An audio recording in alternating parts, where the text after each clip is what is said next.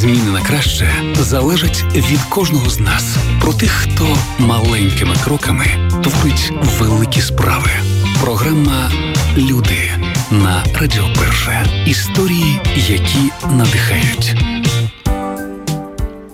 Про їжу, мистецтво кулінарії, про авангардну азійську кухню, про те, як вести ресторанний бізнес у Львові. Одним словом, сьогодні у нас смачний випуск. Це програма Люди. Мене звати Анастасія Мельник. Я вітаю наших слухачів і мого гостя Дмитро Балита, шеф-кухар та власник ресторану. Вітаю тебе. Привіт, всім дай Боже здоров'я, Анастасія. Радий, що ти мене запросила, радий бути тут. Е, в Діми сьогодні вихідний за скільки днів? 18 днів робочих на кухні, пальці порізані, купа травм. Тому так, перших два вихідних за 18 днів. І це така честь, що ти годину свого часу вихідного присвятив саме нам і нашим слухачам. Я тут тільки відпочиваю. Тако, Діма. В інтерв'ю Тарасу Гаврику ти розповів, що ти ще в шостому-сьомому класі погрожував своїм вчителькам, що вони будуть їсти у тебе в закладі. Заклад ти відкрив у Львові, сам ти з Калуша, щось не сходиться. Ні, ну насправді, блін, шкода, вони ще в мене не їли. От е, це ну так а як вони поїдять, якщо вони в Калуші, а ти у Львові? Так, зараз важко, напевно, більш е, важче зараз е, з тим, щоб доїхати до Львова. Ну, ну коротше, в кожного в школі були якісь певні там штуки, які розказали. Хтось мав стати мільйонером, хтось там мав мати круту тачку. Е, От я чомусь так собі я не знаю, звідки я це взяв. Воно взялось в мене в голові, що от я буду мати свій ресторан. Подобалось мені це їсти, їжа, дивитися за цим всім. І от так і стало сталося. Типу, відповідно, я і поступив в принципі в політехніку Львівську, чому я приїхав до Львова. От я поступив в Львівську політехніку на харчові технології ну, з моментом слова харчові. От, але насправді це виноробство, пивоваріння. Я це зрозумів десь після першого року навчання, що трошки не ті харчові технології я вибрав. Але Львів е, заманив мене, я залишився тут. Мені все подобається тут, тому так і вирішив це робити в Львові. Як то відкривати свій заклад під час е, великої війни і після пандемії? Е, ну, після пандемії, напевно, вже всі пристосувалися, тому що ну, кожен якийсь такий аполі... а, апокаліптичний е, рух, типу, робить якісь певні зміни в бізнесі, тому що підприємці це взагалі перші, хто пристосовується до нових реалій. Е, Перше єдине було, ну велика різниця між тим, коли відкрити ресторан на початку війни і відкривати ресторан зараз. Тобто зараз в ресторанах е, виручка впала приблизно на 2-2,5 рази останній час, тому що ну все ж таки на початку ми були якісь на такому піднесому більш настрій. Я повністю оптиміст, я максимально вірю, що все буде добре. От, але ми були на більш піднесеному настрої. Люди всі так ходили в ресторани, відпочивали. Е, певні якісь гарні новини з фронту були про відбиття великої території. Люди намагалися якось відволіктися. Е, сто процентів. А зараз все ж таки ми розуміємо, типу, е, що є якась загальна депресія в людей, але це нічого страшного. Типу, ми все робимо для того, щоб люди могли відпочивати, відволікатися, якось трошечки думати про те, е, що заганяє позитив. У тебе ресторан авангардної азійської кухні. То як? Е, ми зробили цю прикладку авангардність для того, щоб до нас не було лишніх питань, витрушно. А там в В'єтнамі я їв фобо, і він не такий, як у вас. Ви щось робите не то. Тому авангардизм полягає, ну, типу, наш, і ми його представили для того, що у нас немає ніяких рамок. Ми робимо, що хочемо, просто використовуємо певні азійські смаки. От, але ми багато використовуємо там європейських методів приготування, французької кулінарії і так далі. От тому е, смаки Азії, які є супер супернасиченими, вони максимально приносять якийсь такий вау-ефект, тому ми зайнялися цим. Добре, але дивись, тебе була на початку до цього ідея з обідами. Спочатку з доставкою, твоя дружина здала з доставкою, з обідами, але вийшов ресторан азійської кухні. Е, Дивись, це було все ж таки до війни, і були одні певні розрахунки. Бюджет був зовсім інший. Типу, і відповідно, ем, бізнес-план ми склали буквально за місяць до, до початку великої війни. Типу, от е, відповідно, це було не актуально. Все, все змінилося. Ринок я до того, змінився. чому саме азійської? Е, тільки через насиченості смаків. Тобто, в загальному, можливо, ми ще ми вже десь переговоримо про якийсь український ресторан, класний, молодіжний, типу, тому що де гарне сало, охолоджене, де гарні квашені огірочки. Вони є в нас такі ресторани, але вони в більшості, мені здається, для людей там 35 плюс 40, можливо, не знаю, 40 плюс. Ну такі вже, якби з долькою шароварщини, але з такою витриманим стилем. Типу, от е, і ми якось Азія це все ж таки багато стрітфуду, багато легких страв. Типу, коли як не зараз, нам нема що видумувати, вимальовувати, робити якісь бог знає які речі. Е, хоча ми робимо гастрономічну їжу, і ми перші, взагалі, одні з перших у Львові, я вважаю, е, хто почав е, працювати над гастрономією в Львові. До нас це були тільки там Юрій Кошик, є кухар в Львові. Вважаю, там плюс-мінус більше до того не було. От тому вирішили взяти Азію, бо вона класна, вона яскрава, вона максимально якась насичена. Типу, ти от куштувала, я думаю, навіть ти їла рамен, якщо uh-huh, не помиляюся. Так. От і він одразу з першої ложки, ти коли пробуєш бульйон, він тобі ніби як дає панч, хук в лице, і ти така. Так, це правда дуже смачно. Що це за смаки? Що з ними робити? Е, це смачно, тому що зазвичай ну не в більшості тих раменів, які я куштувала. Я за що його не люблю, це за соєвий соус, бо я не люблю соєвий соус. А тут ти береш це правда просто смачна, насичена якимись цікавими смаками страва. Е, ну так, е, ну тобто рамен, взагалі, щоб розуміти, от ми барим і фобо, це в'єтнамський суп. Тобто Україна це борщ, Японія це рамен. В'єтнам це фобо, ем, Таїланд це том'ям. От, це такі найяскравіші представники тих країн. Відповідно, в них рамен не можна там сказати, оце трушний рамен, це не трушний рамен. Він як борщ. У нас в Україні він в тебе в ресторані теж є борщ. Це вже я наступним е, разом рамен борщ. Так, от і по суті, е, виходить, що е, їх є безліч різних варіацій, які йдуть із соєвим соусом. Це шою рамен називається, і такі, як ми варимо тонкоцу. Хоча ми зробили в себе шою рамен, але ми зробили грибний бульйон з легким додаванням соєвого соусу, тому варто також таки скуштувати. Ресторанний бізнес у Львові це легко чи складно? Блін, е, це прикольно, типа, в тебе кожен день є пригоди. Нові типу. виклики. В першу чергу, мені здається, в Львові для того, щоб вести ресторанний бізнес, особливо ми говоримо про наш цей квадрат туристичний, я його так називаю, навколо ратуші, де мені здається, такої концентрації ресторанів немає в жодному місті країни. Просто де в тебе квадрат кілометр на кілометр, ну або готель, або ресторан. Е, конкуренція неймовірна. Одне, коли ми говоримо про довоєнний час, коли людей була тьма їх була тьма. Ми говоримо про Jazz Fest Львів, який угу. проводився 6 днів такої двіжухи в Львові, де Різдвяний я... різдвяний ярмарок, який завжди забирав шалений натовп. Різдвяний ярмарок, який вже останній час ти вже думаєш, блін, я би хотів подивитися, може на будинки. Ну в тебе всюди різдвяні ярмарки, навіть в тих місцях, де вони не мали бути, і взагалі, типу, так собі виглядають. От а зараз виходить, що тоді, що би ти не відкрив, в тебе будуть люди, бо їх було багато. Зараз кількість людей зменшилась, і це величезна боротьба за виживання кожного дня, особливо коли ми говоримо про якісь малі крафтові гастрономічні ресторани, які не є великими е, мережами, от які можуть якось це все стабілізувати. Дім, ти знаєш, є вираз, що з рідними і з друзями працювати не можна. Е, Блін, як би тобі сказати, якщо розум, розумна людина, з розумними людьми легко працювати, які повністю все розуміють. Неважливо, чи це там брат, чи це дружина. Я от виходить, що ми з дружиною якби партнери, і я займаюся якоюсь частиною справ, які в мене краще получаються, і е, Ольга займається іншим. От хто за яких як ви розподіляєте обов'язки з е, дружиною? Я швидше е, операційний, якийсь такий менеджер кухнею почав займатися. Тобто я шеф-кухарем став таким прям основним. Ну бо до того ми все радилися там з іншими людьми. Типу, вони в нас працювали. Зараз я буквально це мене два-два з половиною місяця. От Ольга більше відповідає за якісь за от за команду в плані підбору, можливо, за маркетинг, е, що пода, що подає, яку ми взагалі місію виконуємо в цьому житті. Тому що ми не зробили просто. Ну тобто, 85% людей відкривають ресторан з тим понтом, що от я відкрию ресторан і все. По життя піде. Все буде, люди будуть. І блін, 70% ресторанів закриваються в перший рік. Тому що люди відкривають, ідуть раз, мінус 150 тисяч, знов 200. І ну вони не знають, з чим це робити. Тому так, це був що ми починали. Е, ми зговори, ми говорили з Олею про те, що секрет ваших е, партнерських таких е, стосунків, як на мене, сімейних, в тому, що ви одне одного доповнюєте. От що ти береш від Олі? Ой, я не знаю, якщо чесно. Типу, я останній час від Ольги. Е, Ну просто тут ми деколи міняємося місцями. Деколи я від Ольги беру її спокій і дивлюся, як вона вміє реагувати на ситуацію, особливо як вміє говорити з людьми. А деколи я буду буваю набагато спокійніший і заспокою Ольгу. Тобто, думаю, в різний час, в різний період ми дещо один від одного типу черпаємо. От така за ким останнє слово в родині. Ого, е, нас і зараз максимально... Оля, яка стоїть за моєю спиною.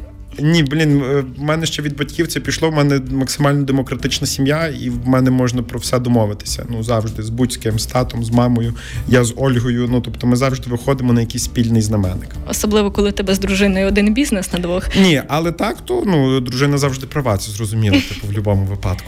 А який ти керівник на роботі з підлеглими? Це також я еволюціоную в цьому моменті. Коли я років п'ять назад готовий був, був кричати, розривати там прям чого, як так. Типу, то чим далі я більш спокійніший, більш виваженіший. Е, можу вже повторити людині сто разів. Там е, ну умовно завжди пояснюю, чому так, чому не інакше. Ну не завжди з людьми виходимо. Виходить так, але чим далі я розумію, що потрібно працювати тільки з тими людьми, які тебе розуміють, які готові працювати на результат. Тому що в нас питання в ресторані стоїть тільки одне: чи це на користь бізнесу, чи це не на користь бізнесу. Якщо це будь-яке рішення не на користь бізнесу, значить ти не потрібен цьому бізнесу. Ми можемо з тобою там класно відпочивати, випивати, але ти не на користь цього бізнесу. Ще про до речі, родичів я ціле літо ми їздили по виїздах. От родичі на роботі. Ми ціле літо їздили по виїздах, типу, тому що насправді як в Львові колись працювало, були фестивалі їжі, uh-huh. на яких світилися поки люди, які пізніше відкривали ресторани. Тобто така схема насправді в Львові працювала. Ми вирішили трошки навпаки. В нас є вже ресторан. Тепер нам потрібно йти в маси, йти в Львів, тому що туристів нема. Все, ми закрили питання. Їх скоротилося на відсотків 80, Хай буде. От відповідно, треба з львівськими людьми знайомитися, треба їм показувати, що ти взагалі робиш. А як завжди, е, я прекрасно люблю Львів, і це одне з найкращих міст, в якому мені жити. Ну але він відстає частково в певних якихось світових і не тільки тенденціях, на якихось 10 Е, ну там на яких на яких. Певну кількість років відповідно дуже важко щось робити і пояснювати це людям, що таке взагалі гастрономія. Ну до того в нас е, взагалі маєш розуміння, що таке гастрономія. Для мене от, це щось їжа і бізнес з їжі. От коли знаєш, коли кажуть, наприклад, якийсь там умовний е, закладо, я не знаю, як це назвати, закладо, коктейль-бар, отакий якийсь десь там тут в центрі, знаєш, де там дівчата такі ходять, де і в нас гастрономія, в нас тут Цезар, це все. Гастрономія це наука про їжу. Все. Тобто, ми в своєму ресторані е, повністю займаємося наукою. Ми вивчаємо продукт. Ми я за кожен е, елемент в тарілці можу пояснити, чому він там стоїть, чому він приготовлений саме таким чином. Ну тобто, і деколи люди зовсім переоцінюють їжу, коли приходять до нас поїсти, тому що вона приходить до нас умовно на рамен, який важить, ну там е, коштує 190 гривень, і ми варимо його там під два дні. Там купа елементів, ну тобто, яких ми над якими ми працюємо багато часу, і потім людині пропонують салат за 320 гривень. Типу, де салат перемащений олійкою. Я салати в ресторанах не їм, бо я вважаю, що я можу вдома зробити. Типу, салати це така. Хіба якщо ресторан сам виростив там редиску, от вони ходили, музика грала редиска там цвіла, її гладили. Шеф казав, редиска ти моя та музику її включали. Тоді я готовий за салат заплатити 600 гривень. Типу.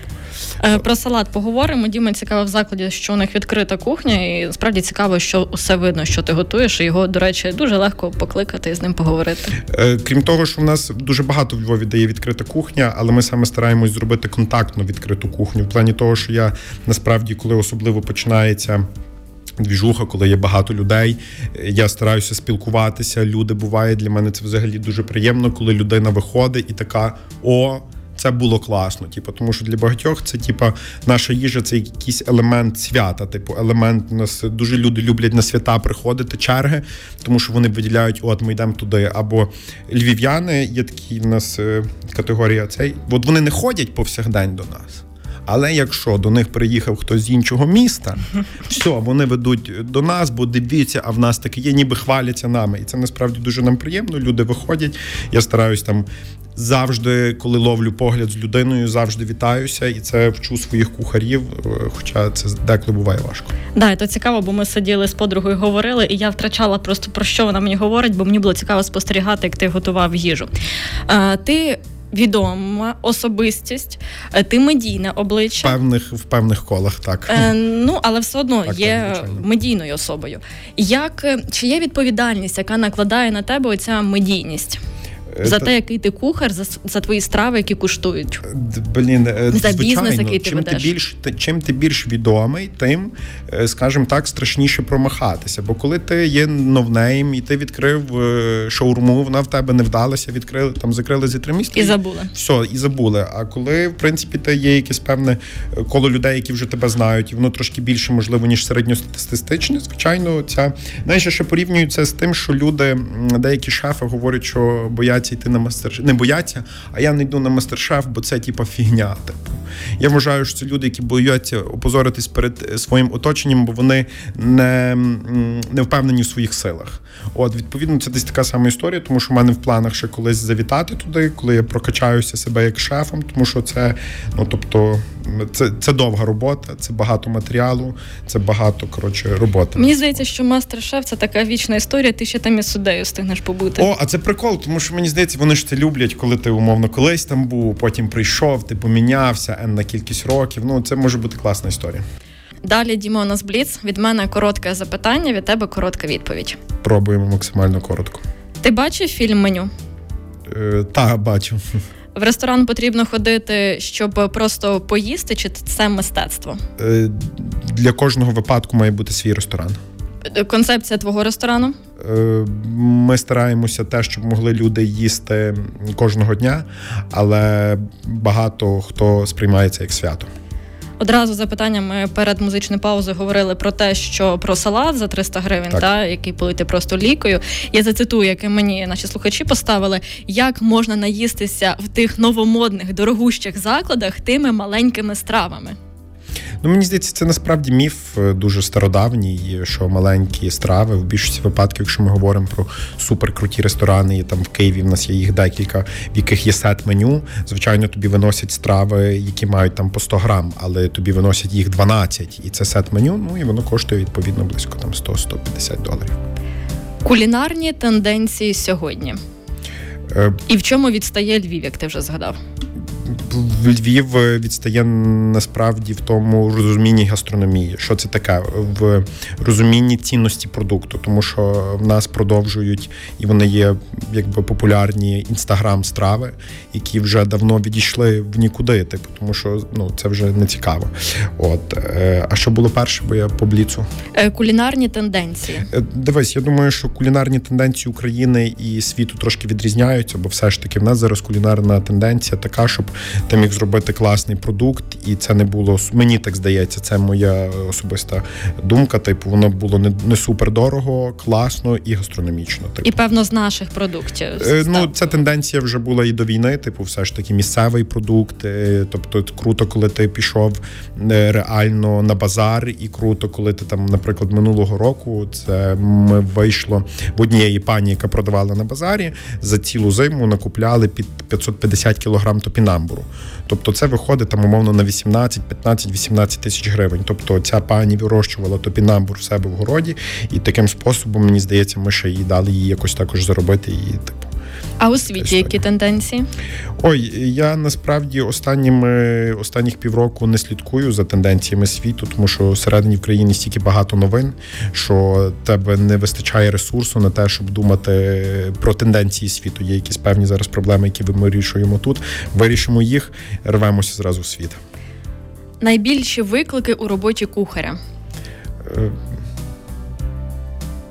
вміти, не знаю, мати зелене поняття по житті. Нема нічого складного в роботі кухаря.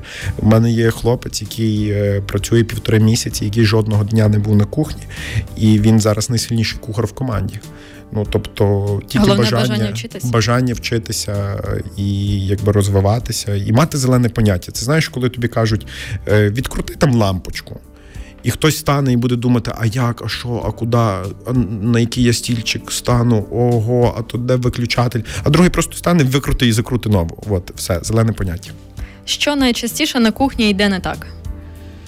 Е, та можеш пальця порізати. Ти знаєш, головне на кухні не забувати, що ти людина. Типу, тому що е, недавно я так собі врубав пальця, типу, бо я вже знаєш, як то входиш в кураж, там ти собі нічого не робив, не обпікав руки, десь 2-3 тижні ти вже забув, як то пече болить. Ти входиш в кураж і тебе одразу, якби я завжди називаю боги кулінарії, е, приземляють за це, приземляють. так. Робочий день шефа, котра починається, котра закінчується. Ой. Е, та я думаю, що той шеф, який хоче успіху, він буде валити 12, 14, 15, скільки треба. Нема такого, що от в мене робочий день. У мене є певні завдання, які я маю виконати. Коли я їх виконую, от а їх дуже багато, тому практично зараз виходить весь час. У результаті які хвороби має кухар? Ой, напевно, як впливає те, що багато... ти стоїш на ногах, тиск, температура? Потрібно просто слідкувати за своїм умовно здоров'ям. Можливо, деколи, коли йдуть більші навантаження, пити якісь певні вітаміни. Е, обов'язково це сон. Ну тобто я все одно сплю по своїх там. Я не не, ну, не, не, не по 4 години сплю, я стараюсь там 8-9 годин. Деколи буває так, тиждень, що ти по 6 годин спиш, але все одно сон це дуже важливо. Багато людей е, не не не надає належному рівню е, висоти робочої поверхні.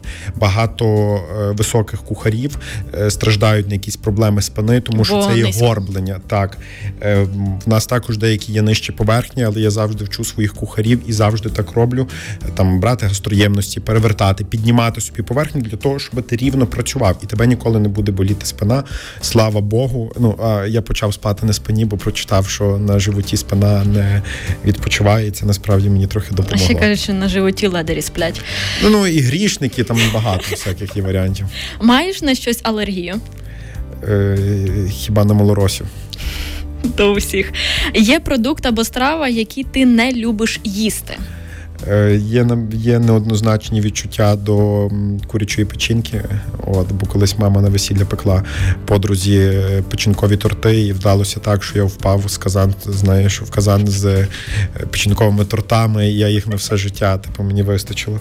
От, ну так деколи куштую, там деколи паштет треба комусь зробити, то в принципі якби працюю.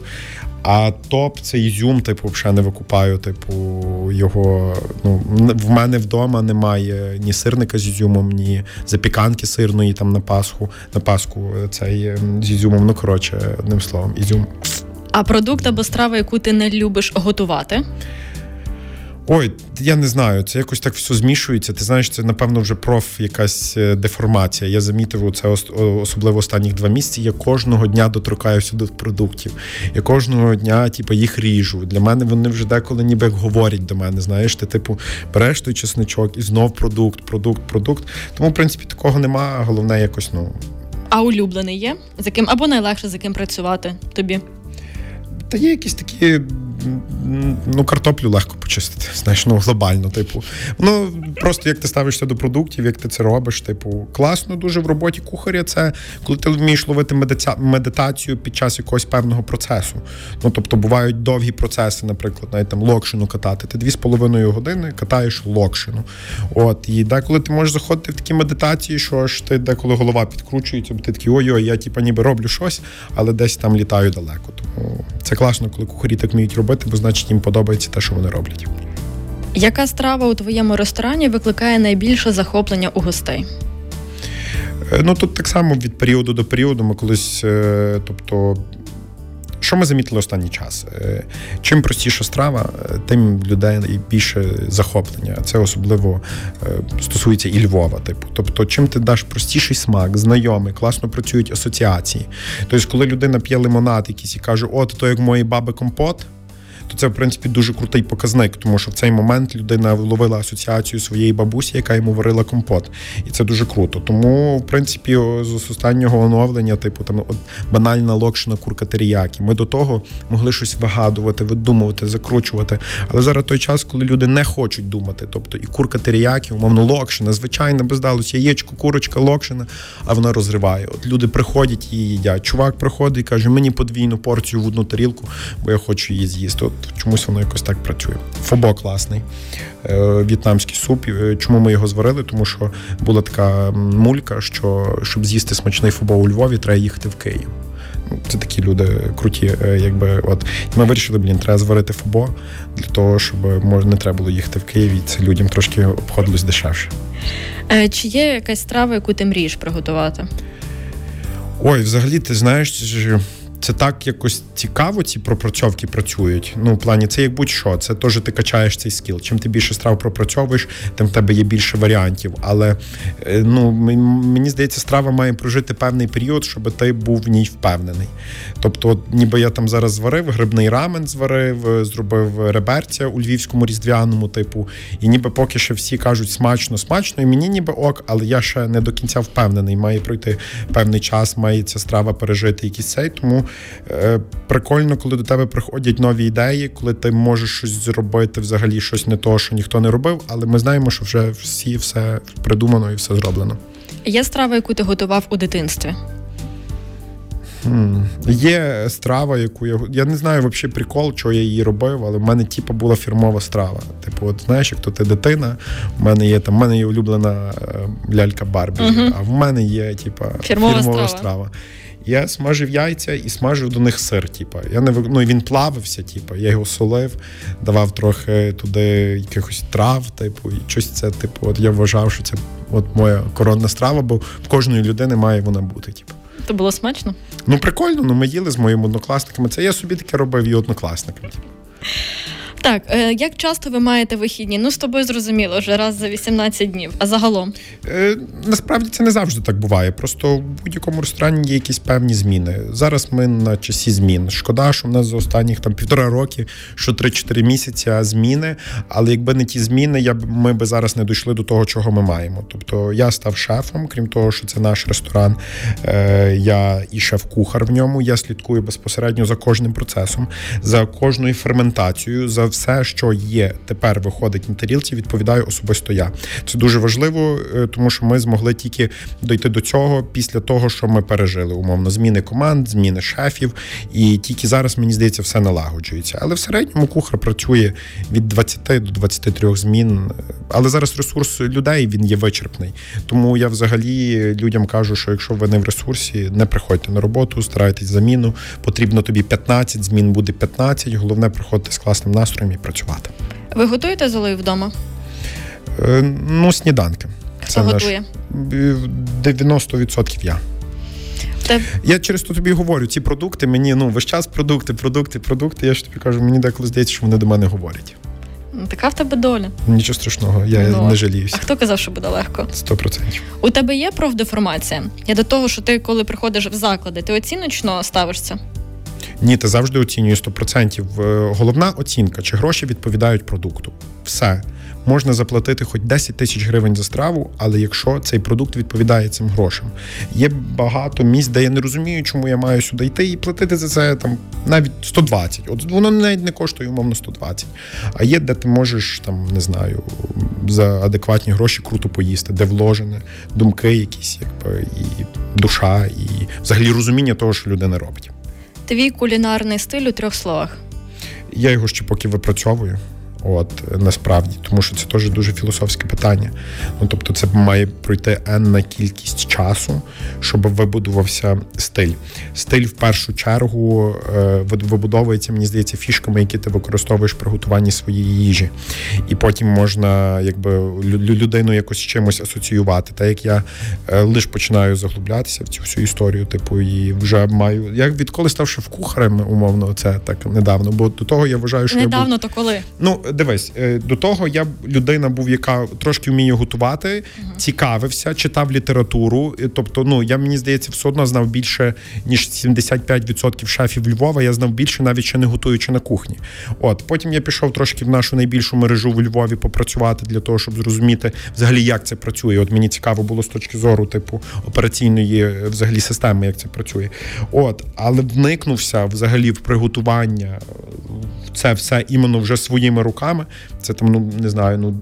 Два з половиною місяці це так жорстко. Перед тим там півроку, там мовно, тому що були теж певні труднощі в ресторані, коли потрібно було замінити шефа на декілька місяців, щоб змінити команду. Скільки коштує відкрити заклад в Україні? Можна не на твоєму, а хай ну, в середньому. Та Нема різниці. Я думаю, що в принципі е, це десь орієнтовочно, я думаю, там 1000 1150 доларів квадрат. Ну, я так. Я так зараз стрельну, типу, е, за що би бажано, можна би було відкрити. Умовно, тисячу доларів квадрат можна пробувати кудись рухатися. І через скільки це окупиться? Е, зараз щось сказати, це я тобі збрешу, що би я не сказав.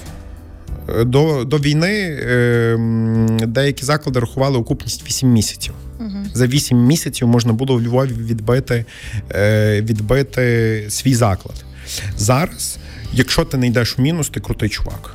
Все. Типу, твоє завдання протриматися на ринку. Ми розуміємо, що спад буде не вічний ну може стати ще гірше, може стати ще в 100 разів гірше, але колись настане той момент, коли стане класно, і економіка все ж таки все одно більше почне рухатись. І це відповідно завдання, я вважаю, розумних рестораторів.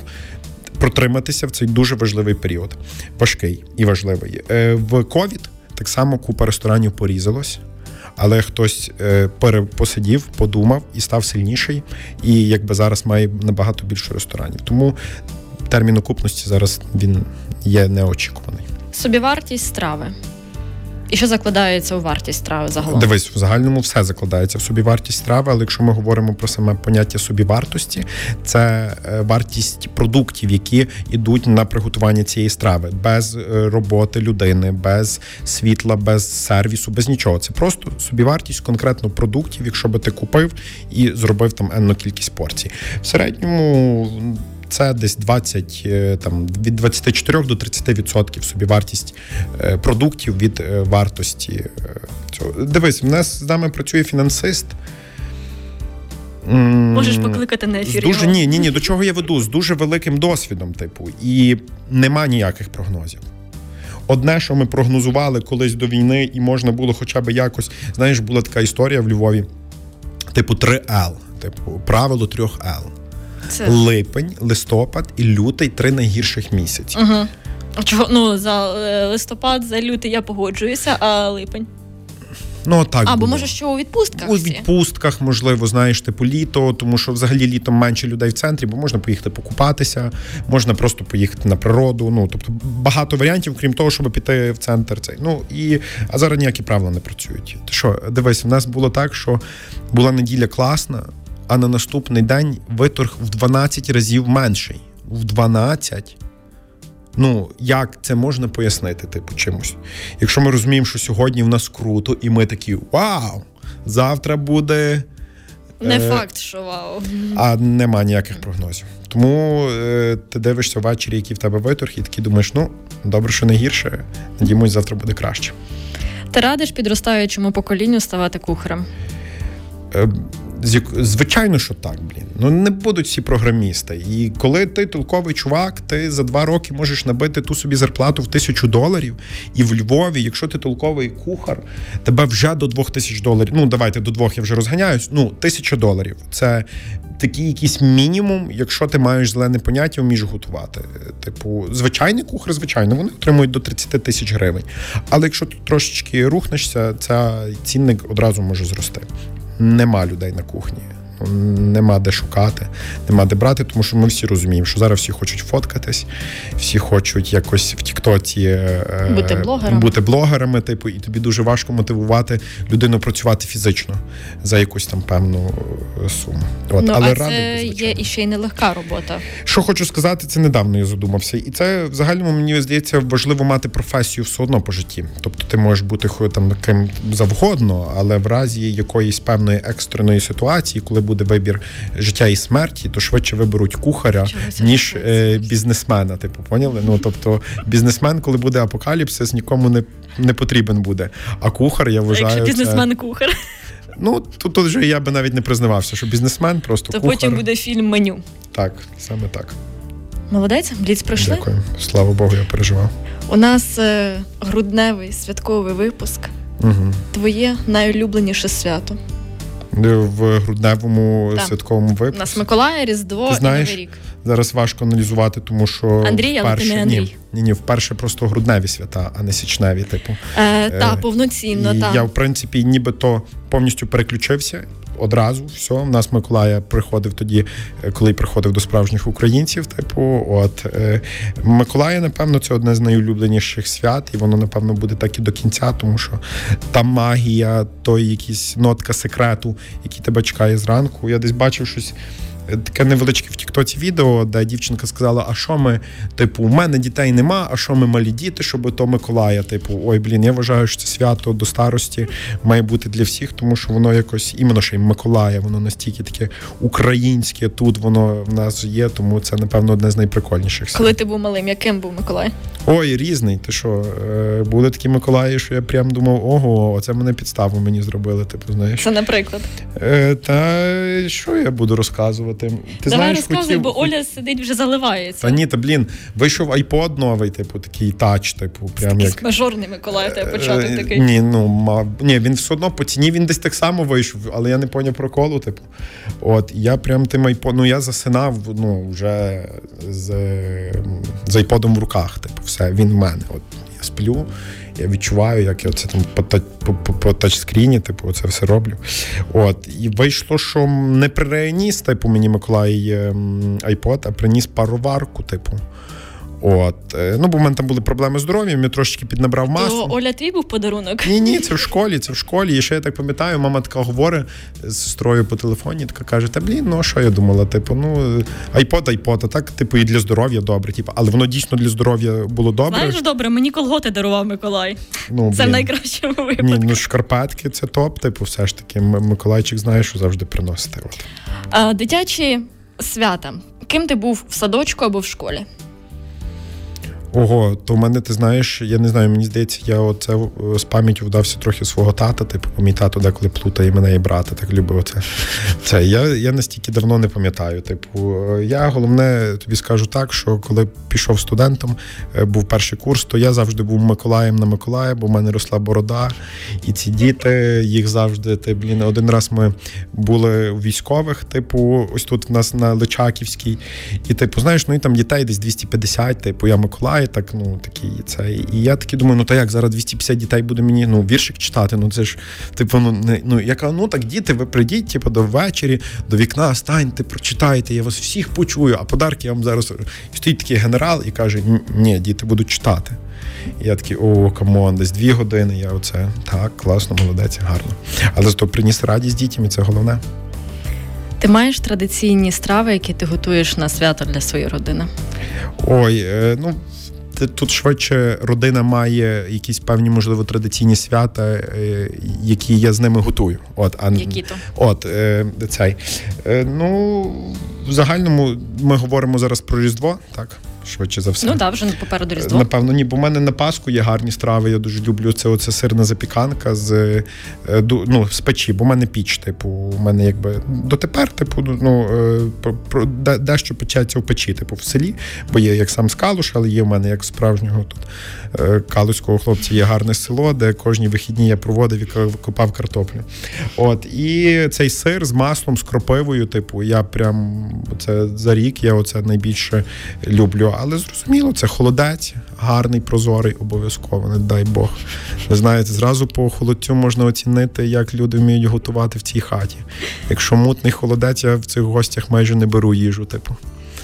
Боже, який ти вредний. А чого? Ні, ну насправді тобі чесне слово кажу. Ти знаєш, я коли вперше зрозумів, е, в мене насправді якось вміють готувати. От в мене вдома вміють готувати. Холодець, хоч бери, типу, на зеркало дивись через нього. Він реально прозорий, він класний, він без муті, він без жирка. Типу. І я думав, що завжди так всіх апріорі типу, готують. Ну коли я попав, типу, ну, у мене ковбасу, шинку, ну, блін, все як має бути. Треба зайця, закоптим зайця, треба рибу, закоптим рибу. І моє було здивування, коли я був студентом, і там, чувак, я привіз е, там ковбасу з дому. І це таке, знаєш, типу жир, е, ну як це напиханка називається, коли просто пальцем напихають, типу, всередину там. Ну от е, тому треба вміти готувати теж все. Я би тебе в гості не кликала. Бураки. А бураки шарите, що таке бураки чи ні? У нас бураки це називається. Е, бурячки з хрін. Ні, ні, бурячки теж. Е, то бурячки говорять. Ага. Типу, ну в нас хренівка, типу, uh говорять. Е, от, А бураки це білий буряк квашений. Оце такий суп, типу м'ясний бульйон. Коротше, ну така історія. Прикольно. Якщо хочете кликати Діму гості, то замовте спочатку їжу в його ресторані, і тоді він буде задоволений. Так, сто процентів. Ти нам обіцяв легенький рецепт для наших слухачів. Ми вам розкажемо коротко і залишимо, потім опублікуємо повний рецепт. Так, зараз ми зробимо. Коротше, я думав довго, що можна поділитися, і вирішив максимально простий рецепт імбирного печення, тому що от е, Ольга любить це пекти, і ми беремо до себе додому на свята завжди. Бо у нас привикли кутя, пампухи, а тут таке імбирне печиво. Це якась така е, може бути цікавинка е, на ваш, на ваш стіл. Так. Що що ми почнемо? Коротше, що ми беремо? Ми беремо 100 е, грамів е, вершкового масла, е, бажано кімнатної температури, щоб воно було м'яке, і замішуємо з 100 грамами цукру. Туди додаємо 3-4 ложки меду, якщо у вас немає алергії. Добре, це вимішуємо, і одне яйце. Ми маємо отримати таку одну м'яку масу, до якої ми додамо ем, сухі спеції, але обов'язково сухі, я вас дуже прошу. Імбер мелений, одна чайна ложка, кориця, одна чайна ложка, мускатний горіх, пів чайної ложки і дві чайні ложки какао. От і в нас вийшло ця вже наша субстанція, наше тісто, таке вже наполовину е, в спеціях. І е, до цього, до цієї маси нам потрібно додати 300 грам борошна і півтора чайних ложки розпушувача. Але треба мати на увазі, що це борошно і розпушувач ми додаємо поступово і перемішуючи для того, щоб гарно вимістити тісто. І от готове тісто ми залишаємо в холодильнику на годину, бо воно відпочило, бо воно замучилось, бо ви його перед тим штовхали дуже довго. От і все витягуєте, розкатуєте печенька, ріжете любої форми. Якщо маєте форми якихось сніжинок, це теж буде класно. Сердечок. Е, сердечок і запікаємо при 180 градусах 10 хвилин. Смокотіще. От Е, рецепт вам розпишу у соціальних мережах наших виріжу і опублікую. Останнє питання твоє бажання е, про те, щоб вимерли сусіди і був мир в Україні, це зрозуміло. Ще філософське питання, тому мені треба якось три секунди подумати. Але я думаю, що все ж таки е, я хочу, щоб максимально у таті всім втерло носа. Я топлю за цей ресторан, типу я вкладаюсь в нього 24 години, тому що ну ми боремося з гігантами сфери. Ми боремося з людьми, які мають мільйонні доларові бюджети. А ми маленька кухня. Я взагалі вважаю, що ми андеграунд львівської кулінарії. Це ті люди, які взяли свої гроші, які мали піти на круту машину. Я хотів дуже гарну машину. От відповідно, я вирішив, що ні, я буду пізніше їздити на крутій машині, але зроблю цей ресторан. От і ну слава Богу, що нам ще допомогли. Тому я надіюсь, що в наступному році у таті всім втре носа. От, а якщо хочете побачити Діму і познайомитися з ним і смачно поїсти, то ви знаєте, де його шукати. Ви його точно там кожного дня знайдете. Дмитро Балита, шеф-кухар, власник ресторану, сьогодні у програмі Люди. Дякую тобі дуже за цю розмову. Все, дякую. Якщо кличете, буду радий побалакати. Побачимося на вулицях Львової студії Радіо Перша. Програма Люди на Радіо Перше.